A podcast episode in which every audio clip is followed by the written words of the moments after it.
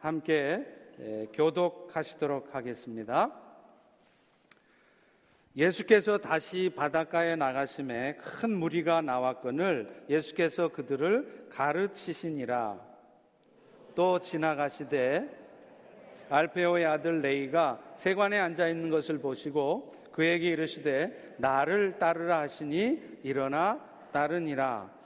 그의 집에 앉아 잡수실 때 많은 세리와 죄인들이 예수와 그의 제자들과 함께 앉았으니 이는 그러한 사람들이 많이 있어서 예수를 따름이라.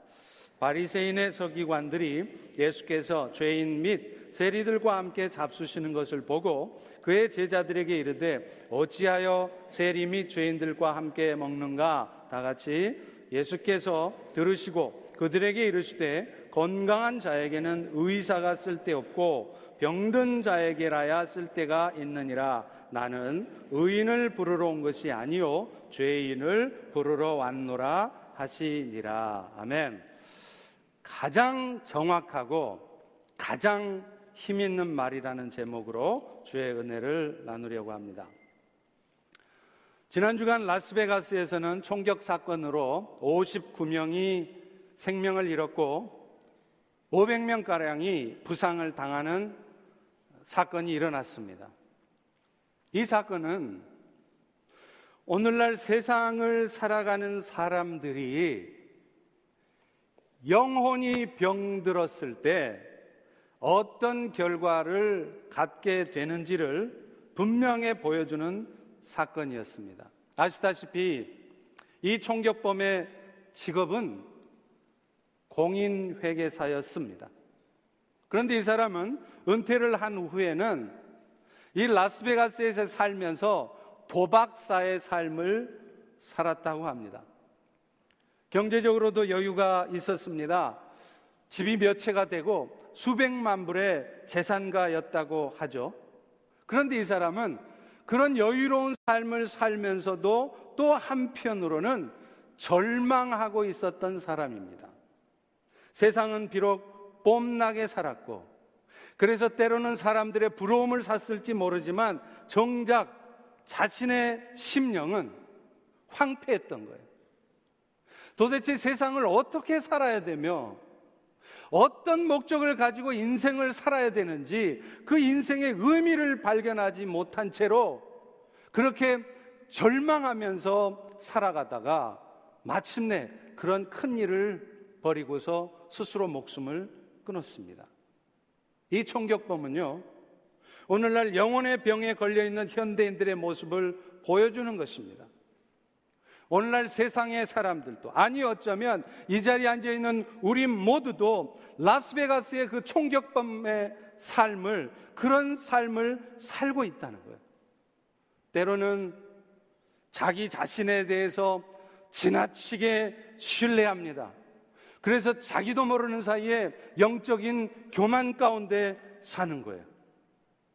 그러면서도 또요, 열심히 살아보지만 자기 뜻대로 되지 않는 자기의 인생에 대해서 절망하는 거예요.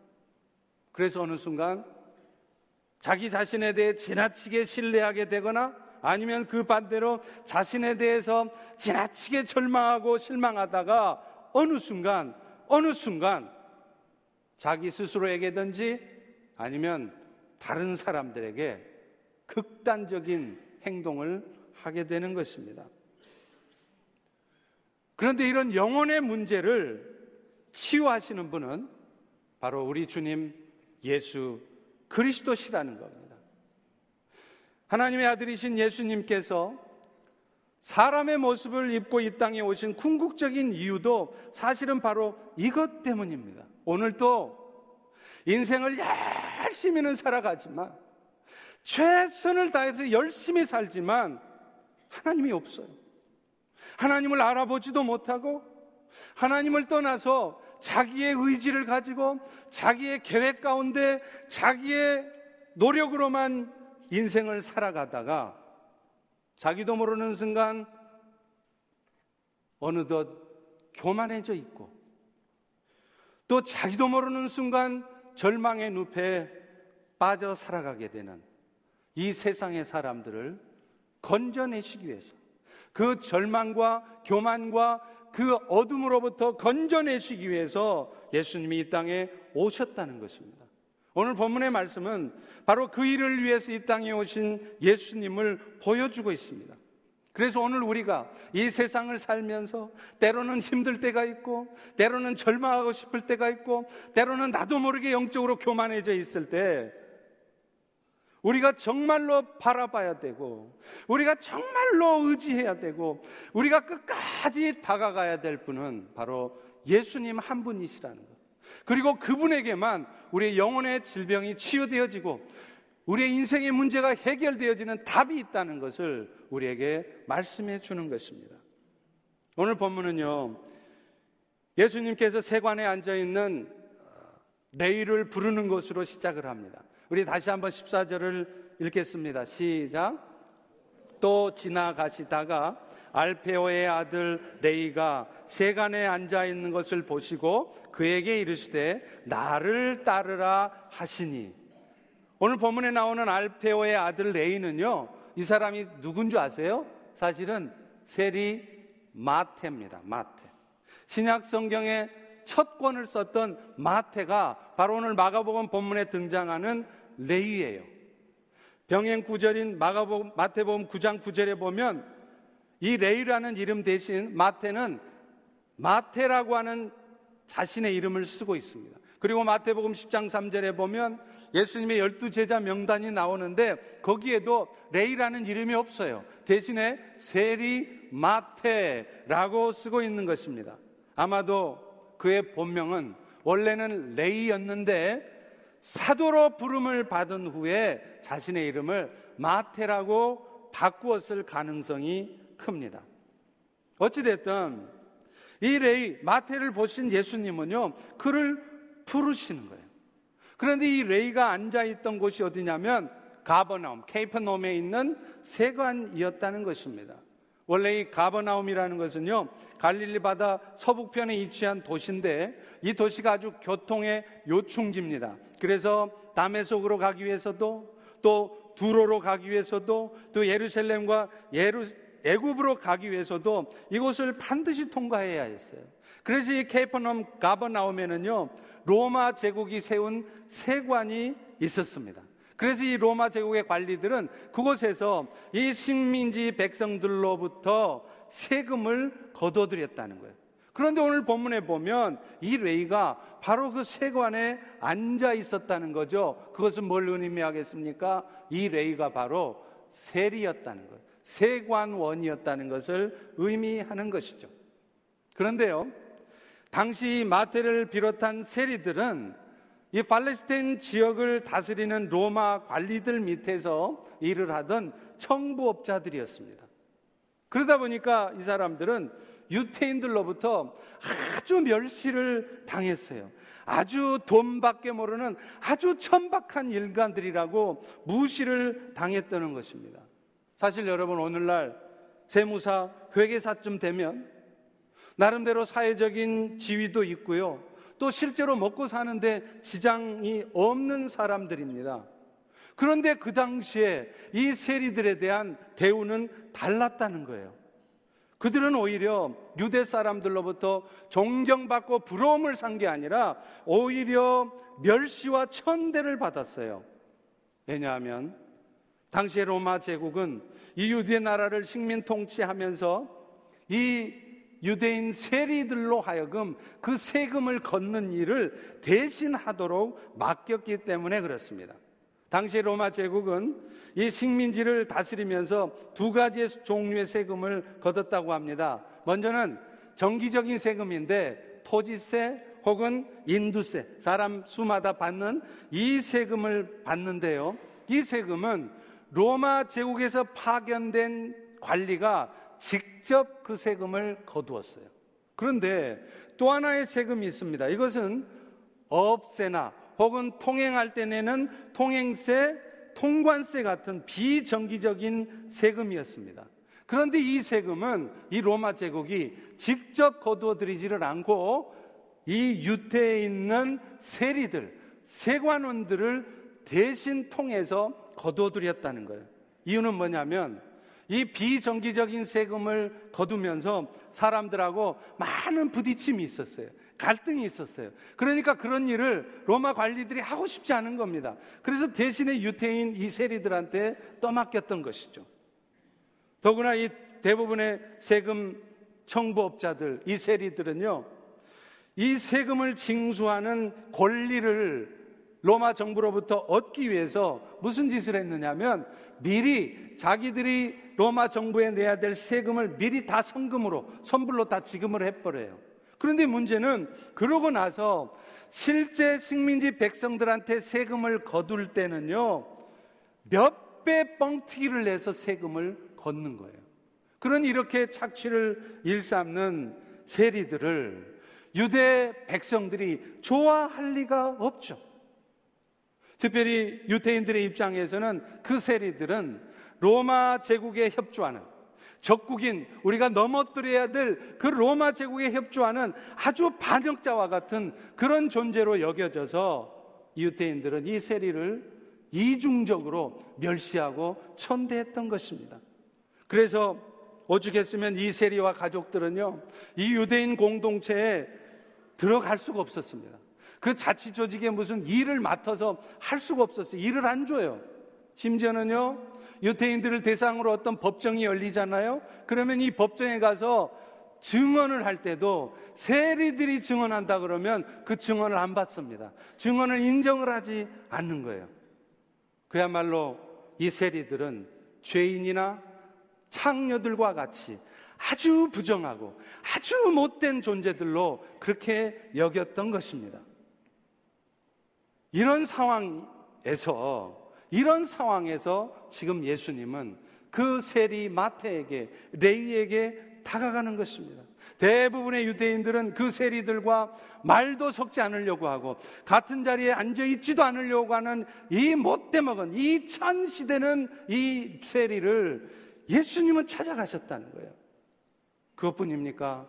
예수님은 예수님을 대신해서 이 땅에 하나님의 나라를 이루어가야 될 12명의 대표적인 사도 중에 한 사람으로 그 못돼 먹은 그 천시 받는 이 마태를 부르셨다는 것입니다.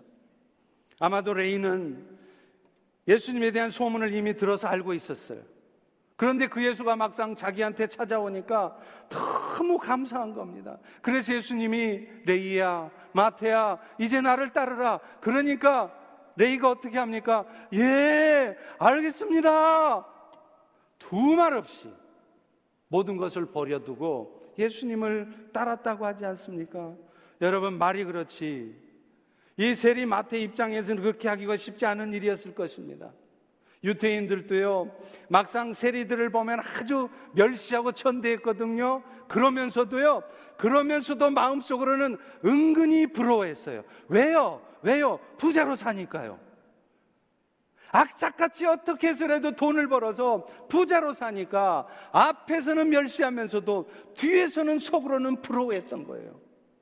그러니 그런 레이가 그런 모든 기득권을 자기가 벌었던 것을 다 버려두고 이제 자기 인생이 어떻게 될지도 모르는 예수를 따르는 삶을 결단한다는 것 쉽겠습니까? 그런데 레이는 했단 말이죠. 왜요? 예수님이 자기를 불러준 것이, 예수님이 자기를 제자 삼아 주신 것이 너무 감사했던 거예요. 그런 이유 때문이었을까요? 레이는 예수님께 부름을 받은 후에 곧바로 잔치를 베풉니다.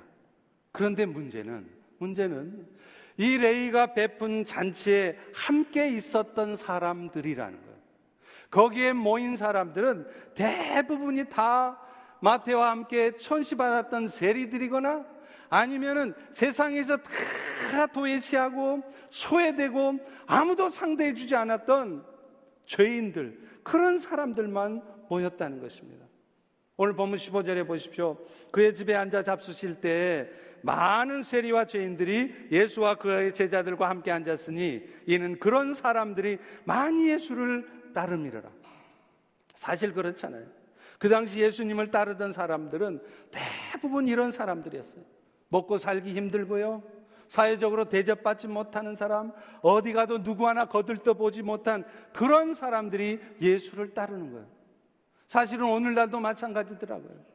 인생 잘 돼 보십시오. 먹을 거 부족해 보지 않으십시오. 부족하지 않아 보십시오. 누가 예수를 따릅니까?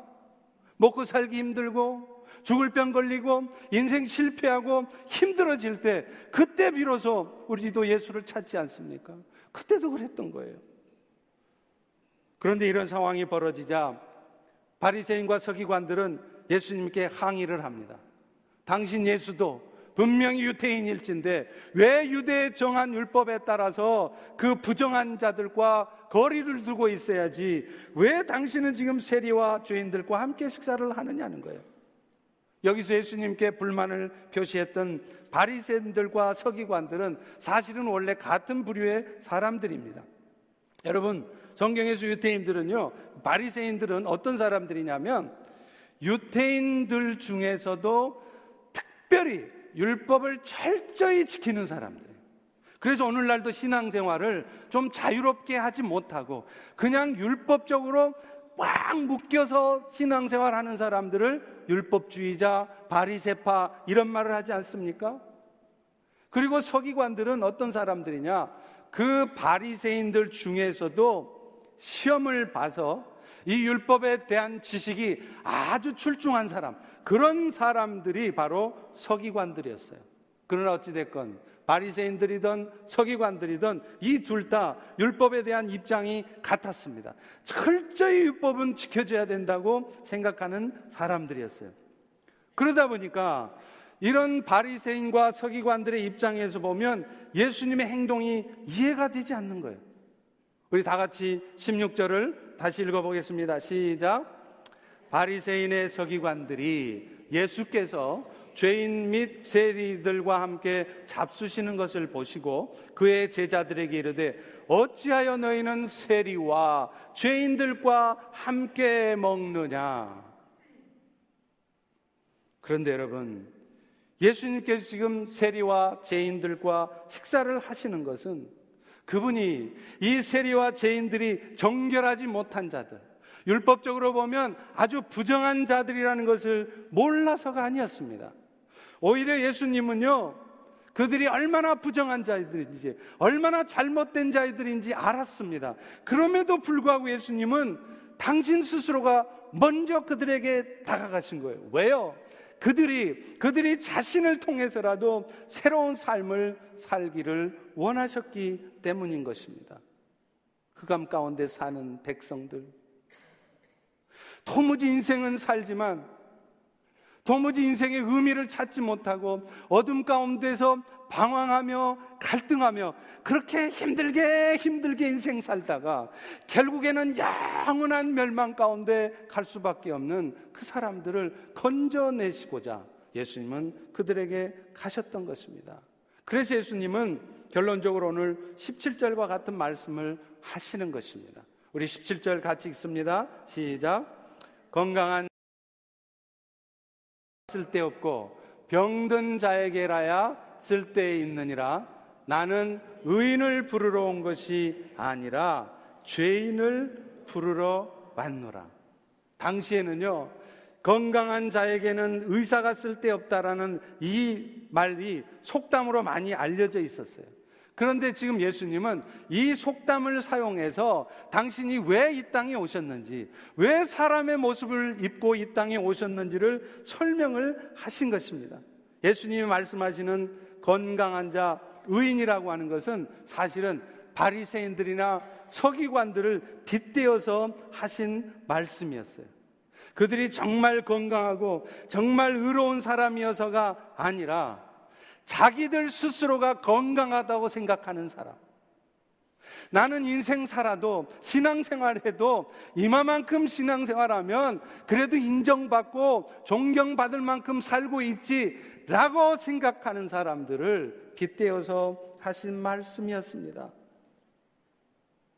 예수님께서는 자신을 의사라고 표현하시면서 이렇게 자기 스스로가 건강하고 자기 스스로가 의롭다고 생각하고 자기도 모르는 사이 영적인 교만에 빠져 있는 그런 사람들을 위해서 오신 것이 아니라 예수님은 오늘 또 나는 아무것도 할 수 없는 연약한 자라고 나는 죄인일 뿐이라고. 다른 사람을 탓하고 다른 사람을 욕할 자격이 나는 하나도 없는 사람이라고 그렇게 말하는 그런 죄인들을 위해서 오신 분이라고 그렇게 말씀을 하시는 것입니다. 자칭 건강한 자요, 의인이라고 생각하는 사람들은요, 의사가 필요가 없습니다. 마찬가지예요.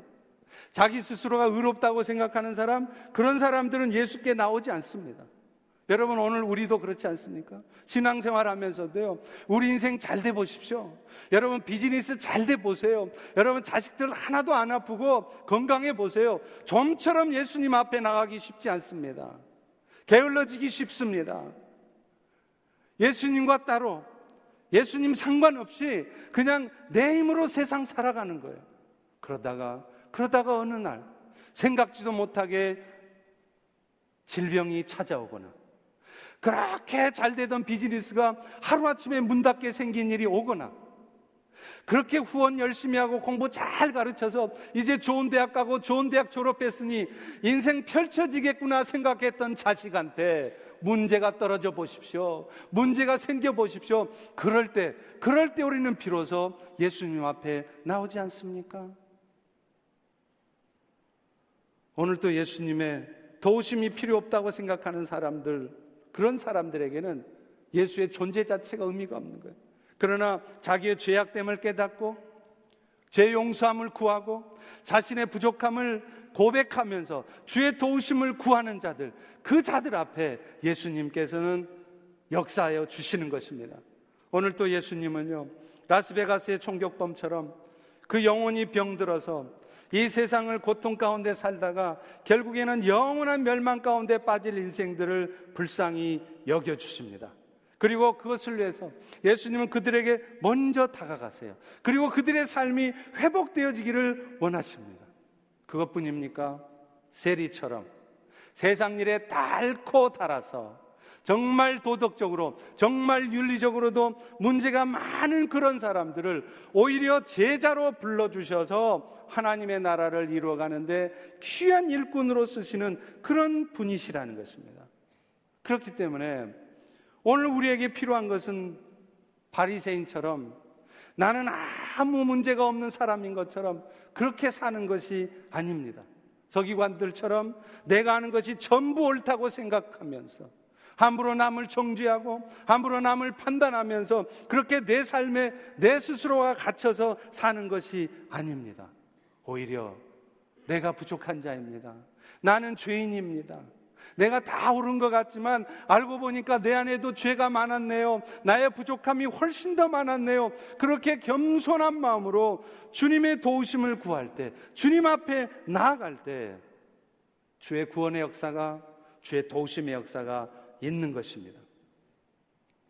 세계적인 선교단체인 YM에서는요, 선교 훈련을 할 때 마지막 세 달 후에 네 달, 다섯 달째는 선교지로 아웃리치를 보내요. 그런데 재밌는 것은요, 이 선교팀을 꾸릴 때 그 선교팀의 리더를 누구를 세우느냐 하면 그 팀원 중에서 제일 나이도 많고 신앙생활도 많이 해서 영적으로 아주 잘 준비되고 심지어는 오랫동안 목회를 한 목사님이 계시면 그런 목사를 그 선교팀의 리더로 세우지 않습니다. 오히려 그 팀에서 가장 나이 어리고 신앙생활도 오히려 가장 짧게 한 사람, 이 사람을 리더로 세우는 거예요. 그러다 보니 그런 팀 안에는요, 그야말로 오랫동안 목회를 해보신 목사님들도 계시고 수십 년 동안을 장로로서 영적인 일을 이끌어 오셨던 분들도 계시는데 그분 입장들에서 보면 그 리더가 얼마나 답답해 보이겠어요? 얼마나 어설퍼 보이겠습니까? 앞에 벌어질 일이 뻔한데 리더가 엉뚱한 결정을 하고 허둥대는 모습을 보면 그런 모습을 보는 그분들 입장이 얼마나 답답하겠느냐는 거예요. 그런데 그럼에도 불구하고 와임에서는 그런 연약한 자를 리더로 세웁니다. 이유가 있습니다. 결국 결국 하나님의 일들이 이루어지고 하나님이 역사에 가는 과정에서는 세상의 경험이나 세상의 지식이 중요한 것이 아니라는 것을 알려주려는 거예요. 오직 철저히 철저히 주님을 의지하고 남을 탓하고 바깥을 보는 것이 아니라 우선 내 자신을 돌아보면서 더 겸손하게 나를 낮추며 주님을 바라보는 그런 사람들 가운데 역사한다는 것을 가르쳐 주려는 것입니다.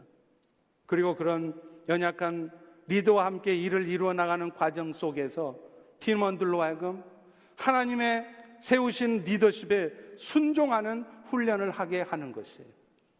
그 리더십이 부족해 보이지만 그것이 하나님이 세우신 리더십이라고 인정할 때 그들은 순종하게 돼 있습니다. 그 리더십이 아무리 어설퍼 보이고 아무리 부족해 보여도 그 리더십에 순종하는 거예요. 그런데 그 순종은 그 사람에게 순종하는 게 아니라 그 사람을 세우신 하나님께 순종하는 것입니다. 그 선교팀을 보내면서 그런 연약한 사람을 리더로 세우는 이유가 바로 그것이에요. 영적인 질서를 존중하며 아무리 연약하고 부족해도 하나님이 세우신 질서에 순종하게 하는 훈련을 하려는 것입니다. 그런데 그렇게 할 때요. 정말로 주님께서 역사하신다는 거예요. 놀라운 것은 그렇게 하면 일들이 엉망이 될 것 같은데 더 큰 문제가 일어날 것 같은데 안 그렇다는 겁니다. 오히려 더 큰 역사들이 일어난다는 거예요. 왜 그렇습니까? 그 리더도 자신의 부족함을 알기 때문에 더 열심히 성령님의 도우심을 구하게 되어 있습니다. 또 함께한 팀원들도요, 더 열심히 구하게 돼 있어요. 왜요? 자기가 보기도 그 리더가 걱정스럽거든요. 저런 리더가 어떻게 이 어려운 일을 이루어 나갈까 걱정스러우니까 더 기도하게 되어 있는 거예요.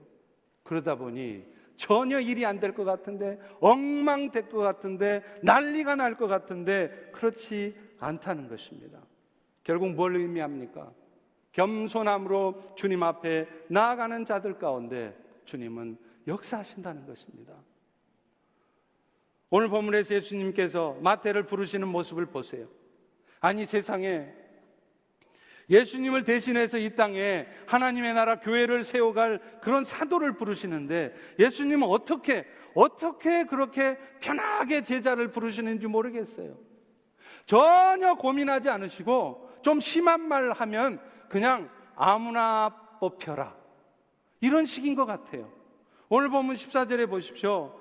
그 레이를 만나고 부르시는 과정이 너무 어설퍼요. 어설퍼도 너무 어설픕니다.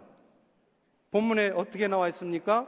또 지나가시다가 그냥 어떤 놈을 제자로 뽑지? 아, 저 놈은 이게 좋고 저 놈은 이게 나빠. 아니야. 이게 좋아. 따지고 신중하게 그게 아니라 그냥 아무 일 없다는 듯이 지나가시다가 너 제자 할래? 여러분, 물론 우리 주님은 하나님의 아들로서 신적인 능력이 있어서 사람을 간파하는 능력이 있어서 그런 줄은 모르겠습니다. 그러나 예수님께서 이렇게 제자를 부르시는 데는 분명한 목적이 있다는 거예요. 그게 뭡니까? 하나님 나라의 일꾼은 하나님 나라의 일들은 사람의 지식으로 사람의 경험으로 되는 것이 아니라는 거예요.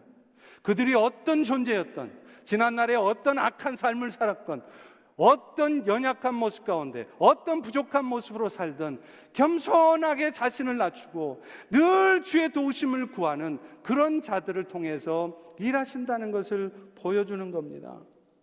앞서 말한 것처럼 마태 세리는 세상에 달고 다른 사람이었어요. 윤리적으로 보면 정말 문제 많은 사람이었어요. 그 윤리적으로 문제 많은 사람을 예수님은 제자로 뽑으십니다. 그런데 이 윤리적으로 문제 많은 마태가 어떤 사람이 됩니까? 열두 제자 중에 한 사람, 신약성경에 첫머리인 마태복음을 쓴 사도가 되게 하신다는 것입니다. 오늘날 우리도 마찬가지입니다. 오늘 여러분들이 아무리 약한 자였을지라도 그런 여러분들을 우리 주님은 의인을 만들어 주십니다. 우리 실력으로 따지면은요, 우리는 저를 포함해서 우리는 의인의 발톱만큼도 따라갈 수 없습니다. 그런데 예수님은 그런 죄인된 우리들을 당신의 옷자락으로 덮어주셨어. 너는 죄인이지만, 너 볼 거 하나도 없지만, 너는 나 때문에 의인이란다. 의인으로 삼아주신다는 것입니다. 하나님 앞에서 우리를 변호해 주신다는 거예요. 아버지 하나님, 저 사람은 죄인이 아니라 의인입니다. 저 사람 위에 덮여진 내 옷을 보십시오. 저 사람 위에 뿌려진 나의 거룩한 피를 보십시오. 그것뿐입니까? 우리가 아무리 실력이 부족하고 심지어는 아무리 믿음이 부족해도요. 그런 부족한 우리들을 통해서 역사하신다는 거예요. 결국 이 모든 일들은 우리의 실력으로 우리의 모습으로 되는 것이 아니라 오직 그분의 능력으로 되어진다는 것입니다. 그렇기 때문에 오늘 그리스도인들이 살아가면서 우리가 정말 해야 될 일은 뭔지 아세요? 어떤 상황 속에서 철저히 주님을 신뢰하는 것입니다. 그리고 사실 그런 철저한 신뢰 가운데 인생을 살아가면은요, 여러분, 염려할 일 그렇게 많지 않습니다. 오늘도 여러분 안에 변함없이 동일한 사랑으로 역사하시는 예수님을 바라봐 보세요. 그러면 지금 여러분이 가지고 있는 그 염려, 근심 중에 2분의 1은 절반은 사라지게 될 겁니다. 그것뿐입니까? 불평할 일도 별로 없습니다. 예수님이 오늘 또 나를 도우시고 오늘 또 이 연약한 나를 통해서 일을 이루어 가신다는 그 사실을 붙들지 못하니까 눈에 보이는 것마다 다 문제예요. 다 불평하는 거예요. 분노할 일은 더더욱 없어질 것입니다. 그래서 여러분, 신앙의 고수들은 말을 많이 하지 않습니다. 여러분 주변에 한번 보세요. 정말 신실하고 정말 기도 많이 하시는 분들 보세요. 말이 많지 않습니다. 왜요? 굳이 말로 해봐야 말대로 되는 게 아니라는 걸 알기 때문이죠. 말을 안 했다고 해서 그래서 엉망되느냐? 말 안 해주면 난리 나느냐? 아니더라는 거예요. 말 안 해도 되더라는 것입니다. 기도하고 있을 때 되더라는 거예요. 그걸 보아서 알기 때문에 말 많이 하지 않습니다. 어떤 분이 저한테 그런 얘기를 해주시더라고요. 저희 교회에서 중보기도 학교를 시작하는데 그 시작하는 첫 시간에 목사님이 그런 얘기를 하더래요. 여러분, 중보기도를 하시게 되면 여러분은 여러분의 말이 거의 반으로 줄어들게 될 겁니다. 정확히 맞는 말이라고 생각합니다. 사실 오늘날 우리가 인생을 살아가면서 겪는 모든 일들이요. 말 적게 해서 겪는 일 별로 없어요. 말 적게 해서 문제되는 거 별로 없어요. 말 많이 해서 꼭 문제됩니다. 저도 그렇더라고요. 제 사역 속에서, 제 삶 속에서 보면 말 안 하고 있으면 문제가 될 것 같은데 문제가 안 돼요. 그런데 안심이 안 돼서 걱정스러워서 막 말을 많이 하잖아요. 그러면 이상하게 그 일이 얽혀요. 이상하게 일이 꼬여요. 그래서 일이 더 커지는 거예요. 야고보서 3장 2절에 이렇게 말을 하고 있습니다. 우리가 다 실수가 많으니 만일 말에 실수가 없는 자라면 곧 온전한 사람이라. 어떤 사람이 온전한 사람이냐? 말 많이 안 하는 사람. 말 실수 안 하는 사람. 그래서 6절에도 이렇게 말하지 않습니까? 혀는 곧 불이요. 불의의 세계라. 그 혀가 우리 지체 중에서 온 몸을 더럽히고 우리의 삶의 수레바퀴를 다 불태워버린다는 거예요. 열심히 온전하게 살았는데 이 말 잘못해가지고 이 말 실수 때문에 말 많이 해가지고 인생 전체가 다 뒤집어져 버린다는 거예요. 그렇기 때문에 신앙의 고수들은 말 많이 하지 않습니다. 그래서 저도 결단했습니다. 앞으로 말을 좀 안 해야 되겠다. 여러분들이 혹시 저를 보시더라도 어 김대영 목사가 많이 달라졌네. 옛날에는 생글생글 웃고 말도 많이 하더니 이제 이렇게 폼 잡고 이제 3년쯤 됐으니까 폼 잡을 때가 됐다고 생각하나 변했네. 이런 말 하지 마시기 바랍니다. 저도 좀 신앙의 고수가 되고 싶어서 그래요. 그렇다면 우리가 해야 될 말은 뭘까요? 신앙이 잘하면 잘할수록요. 시간이 흐르면 흐를수록 결국 하게 되는 말은 정해져 있더라고요. 제가 봐도요, 우리 주변에 신앙생활하는 성도들 중에도 정말 제가 보기에도 존경스럽고 참 신실한 분이구나 라고 생각되는 분들은 그분들이 하는 말은 정해져 있습니다. 그게 뭔지 아세요? 그것이 바로 주님이 하셨습니다. 주님이 하신 일이에요. 절망할 수밖에 없고, 걱정할 수밖에 없는 상황에서도 아니에요. 주님께서 하실 것입니다. 주님이 일하십니다. 불평하고 원망할 수밖에 없는 그런 상황에서도 아니에요. 주님이 하신 일이에요. 나를 막 자랑하고 드러내고 싶은 그런 상황에서도 아니에요. 제가 한 일이 아니라 주님이 하신 일이에요. 그런 말만 하시더라고요.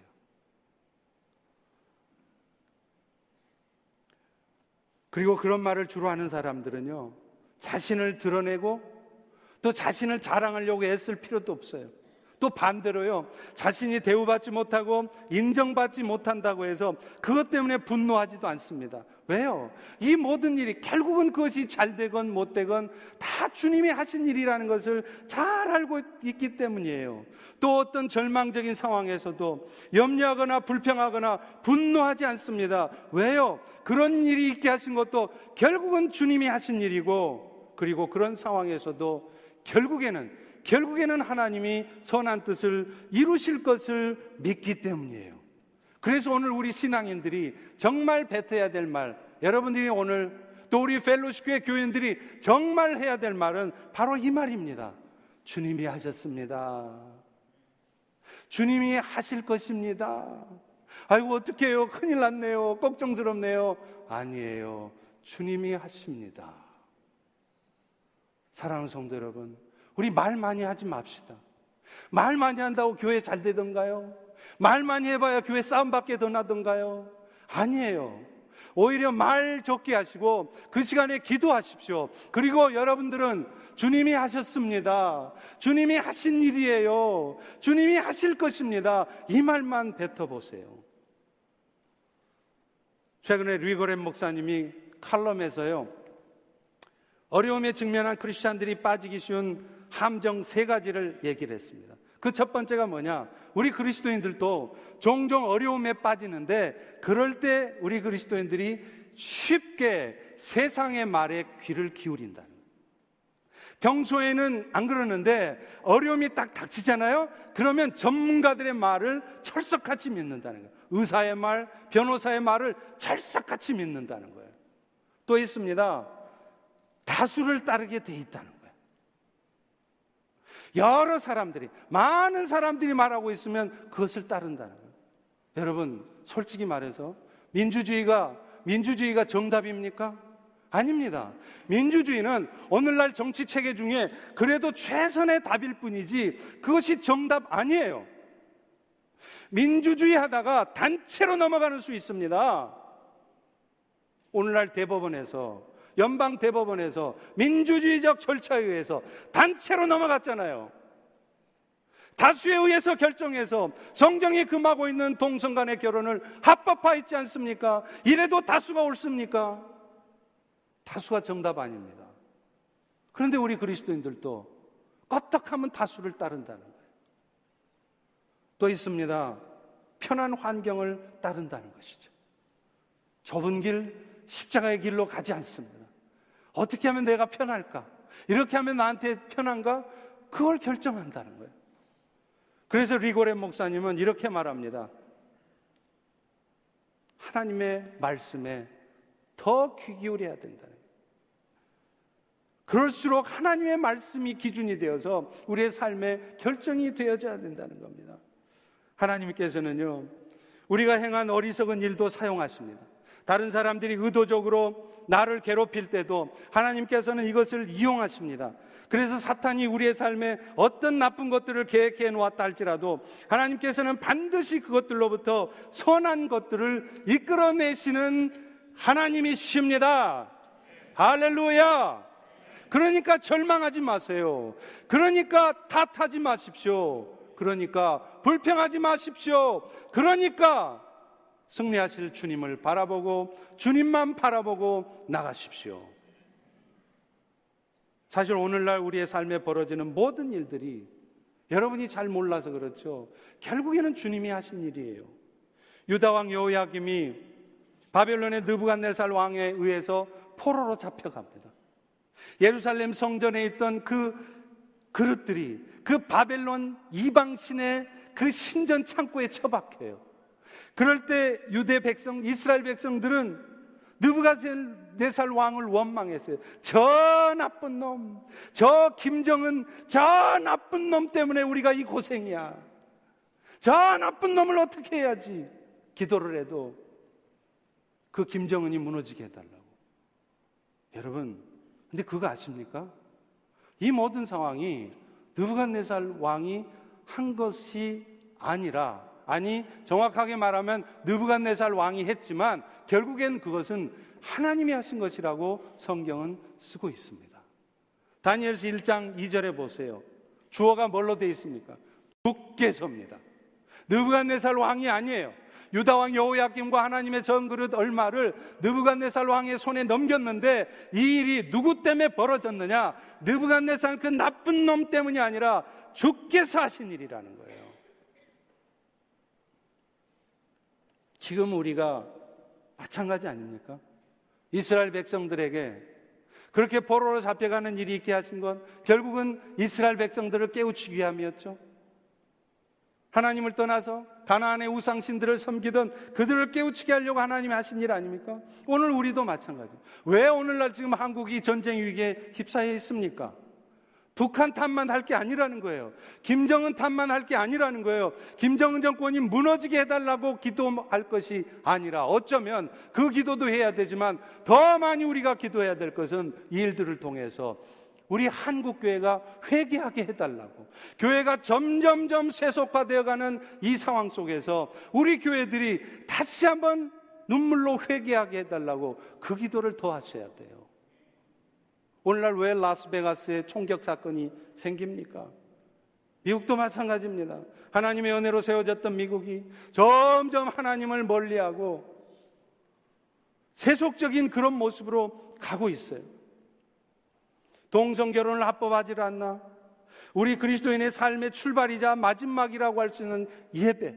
그래서 어쩌면 목숨을 걸고서라도 다리를 절어서라도 지켜야 될 그 예배, 그 예배를 상대화하고 여건 되면 나와서 예배 드리고 여건 안 되면 쉽게 예배를 빠지고 이런 세속화로부터 돌이켜야 된다는 거예요. 신앙생활의 기준이 하나님의 말씀이 아니라 자신이 되어 있어요. 그래서 교회 안에도 세상 문화가 들어와 있어서 세상의 문화가 교회를 지배하고 있습니다. 그래서 하나님은 그런 우리를 돌아볼 수 있도록 이런 일을 사용하시는 거예요. 만약 교회들이 이런 영적 타락에서 돌이키고 회개하지 않는다면 하나님께서는 이 땅에 불을 던지실 것입니다. 예언 사역자들이 얘기하는 것처럼 우리 한국 땅에 안타깝게도 금년이든 내년에 전쟁이 얼마든지 터질 수 있어요. 하나님이 불을 던지시면 터지는 겁니다. 이 미국 땅에도 이제는 자동 소총이 아니라 다이너마이트가 폭탄이 이곳 저곳에서 아니 우리가 사는 이 저먼타운에서도 터질 수 있습니다. 어떨 때요? 우리가 영적인 타락으로부터 돌아서지 않을 때 점점 세속화되어지는 교회가 다시 하나님께로 돌이키지 않을 때 말이죠.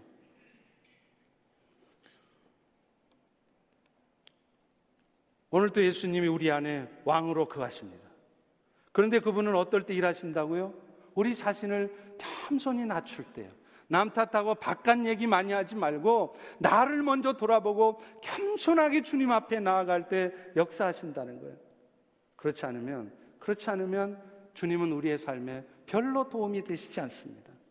지난번에 분당 우리 교회 이찬수 목사님이 옆 동네 교회 대단히 교회 부흥회로 오셨더라.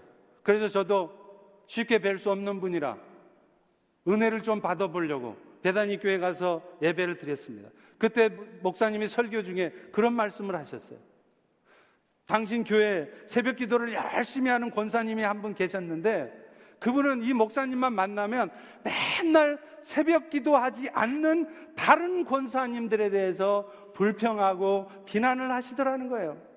그러면서 저놈의 권사들은 기도는 안 하고 맨날 불평하는 말만 한다고, 그런 불평만 한다고 불평하시더라고요. 그래서 이찬수 목사님 그랬답니다. 권사님, 그러면 권사님도 새벽 기도 쉬세요.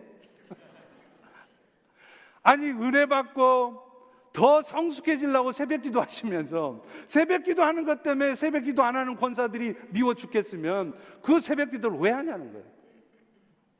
여러분 이 얘기가 새벽 기도 하지 않아도 된다는 말입니까? 아닙니다.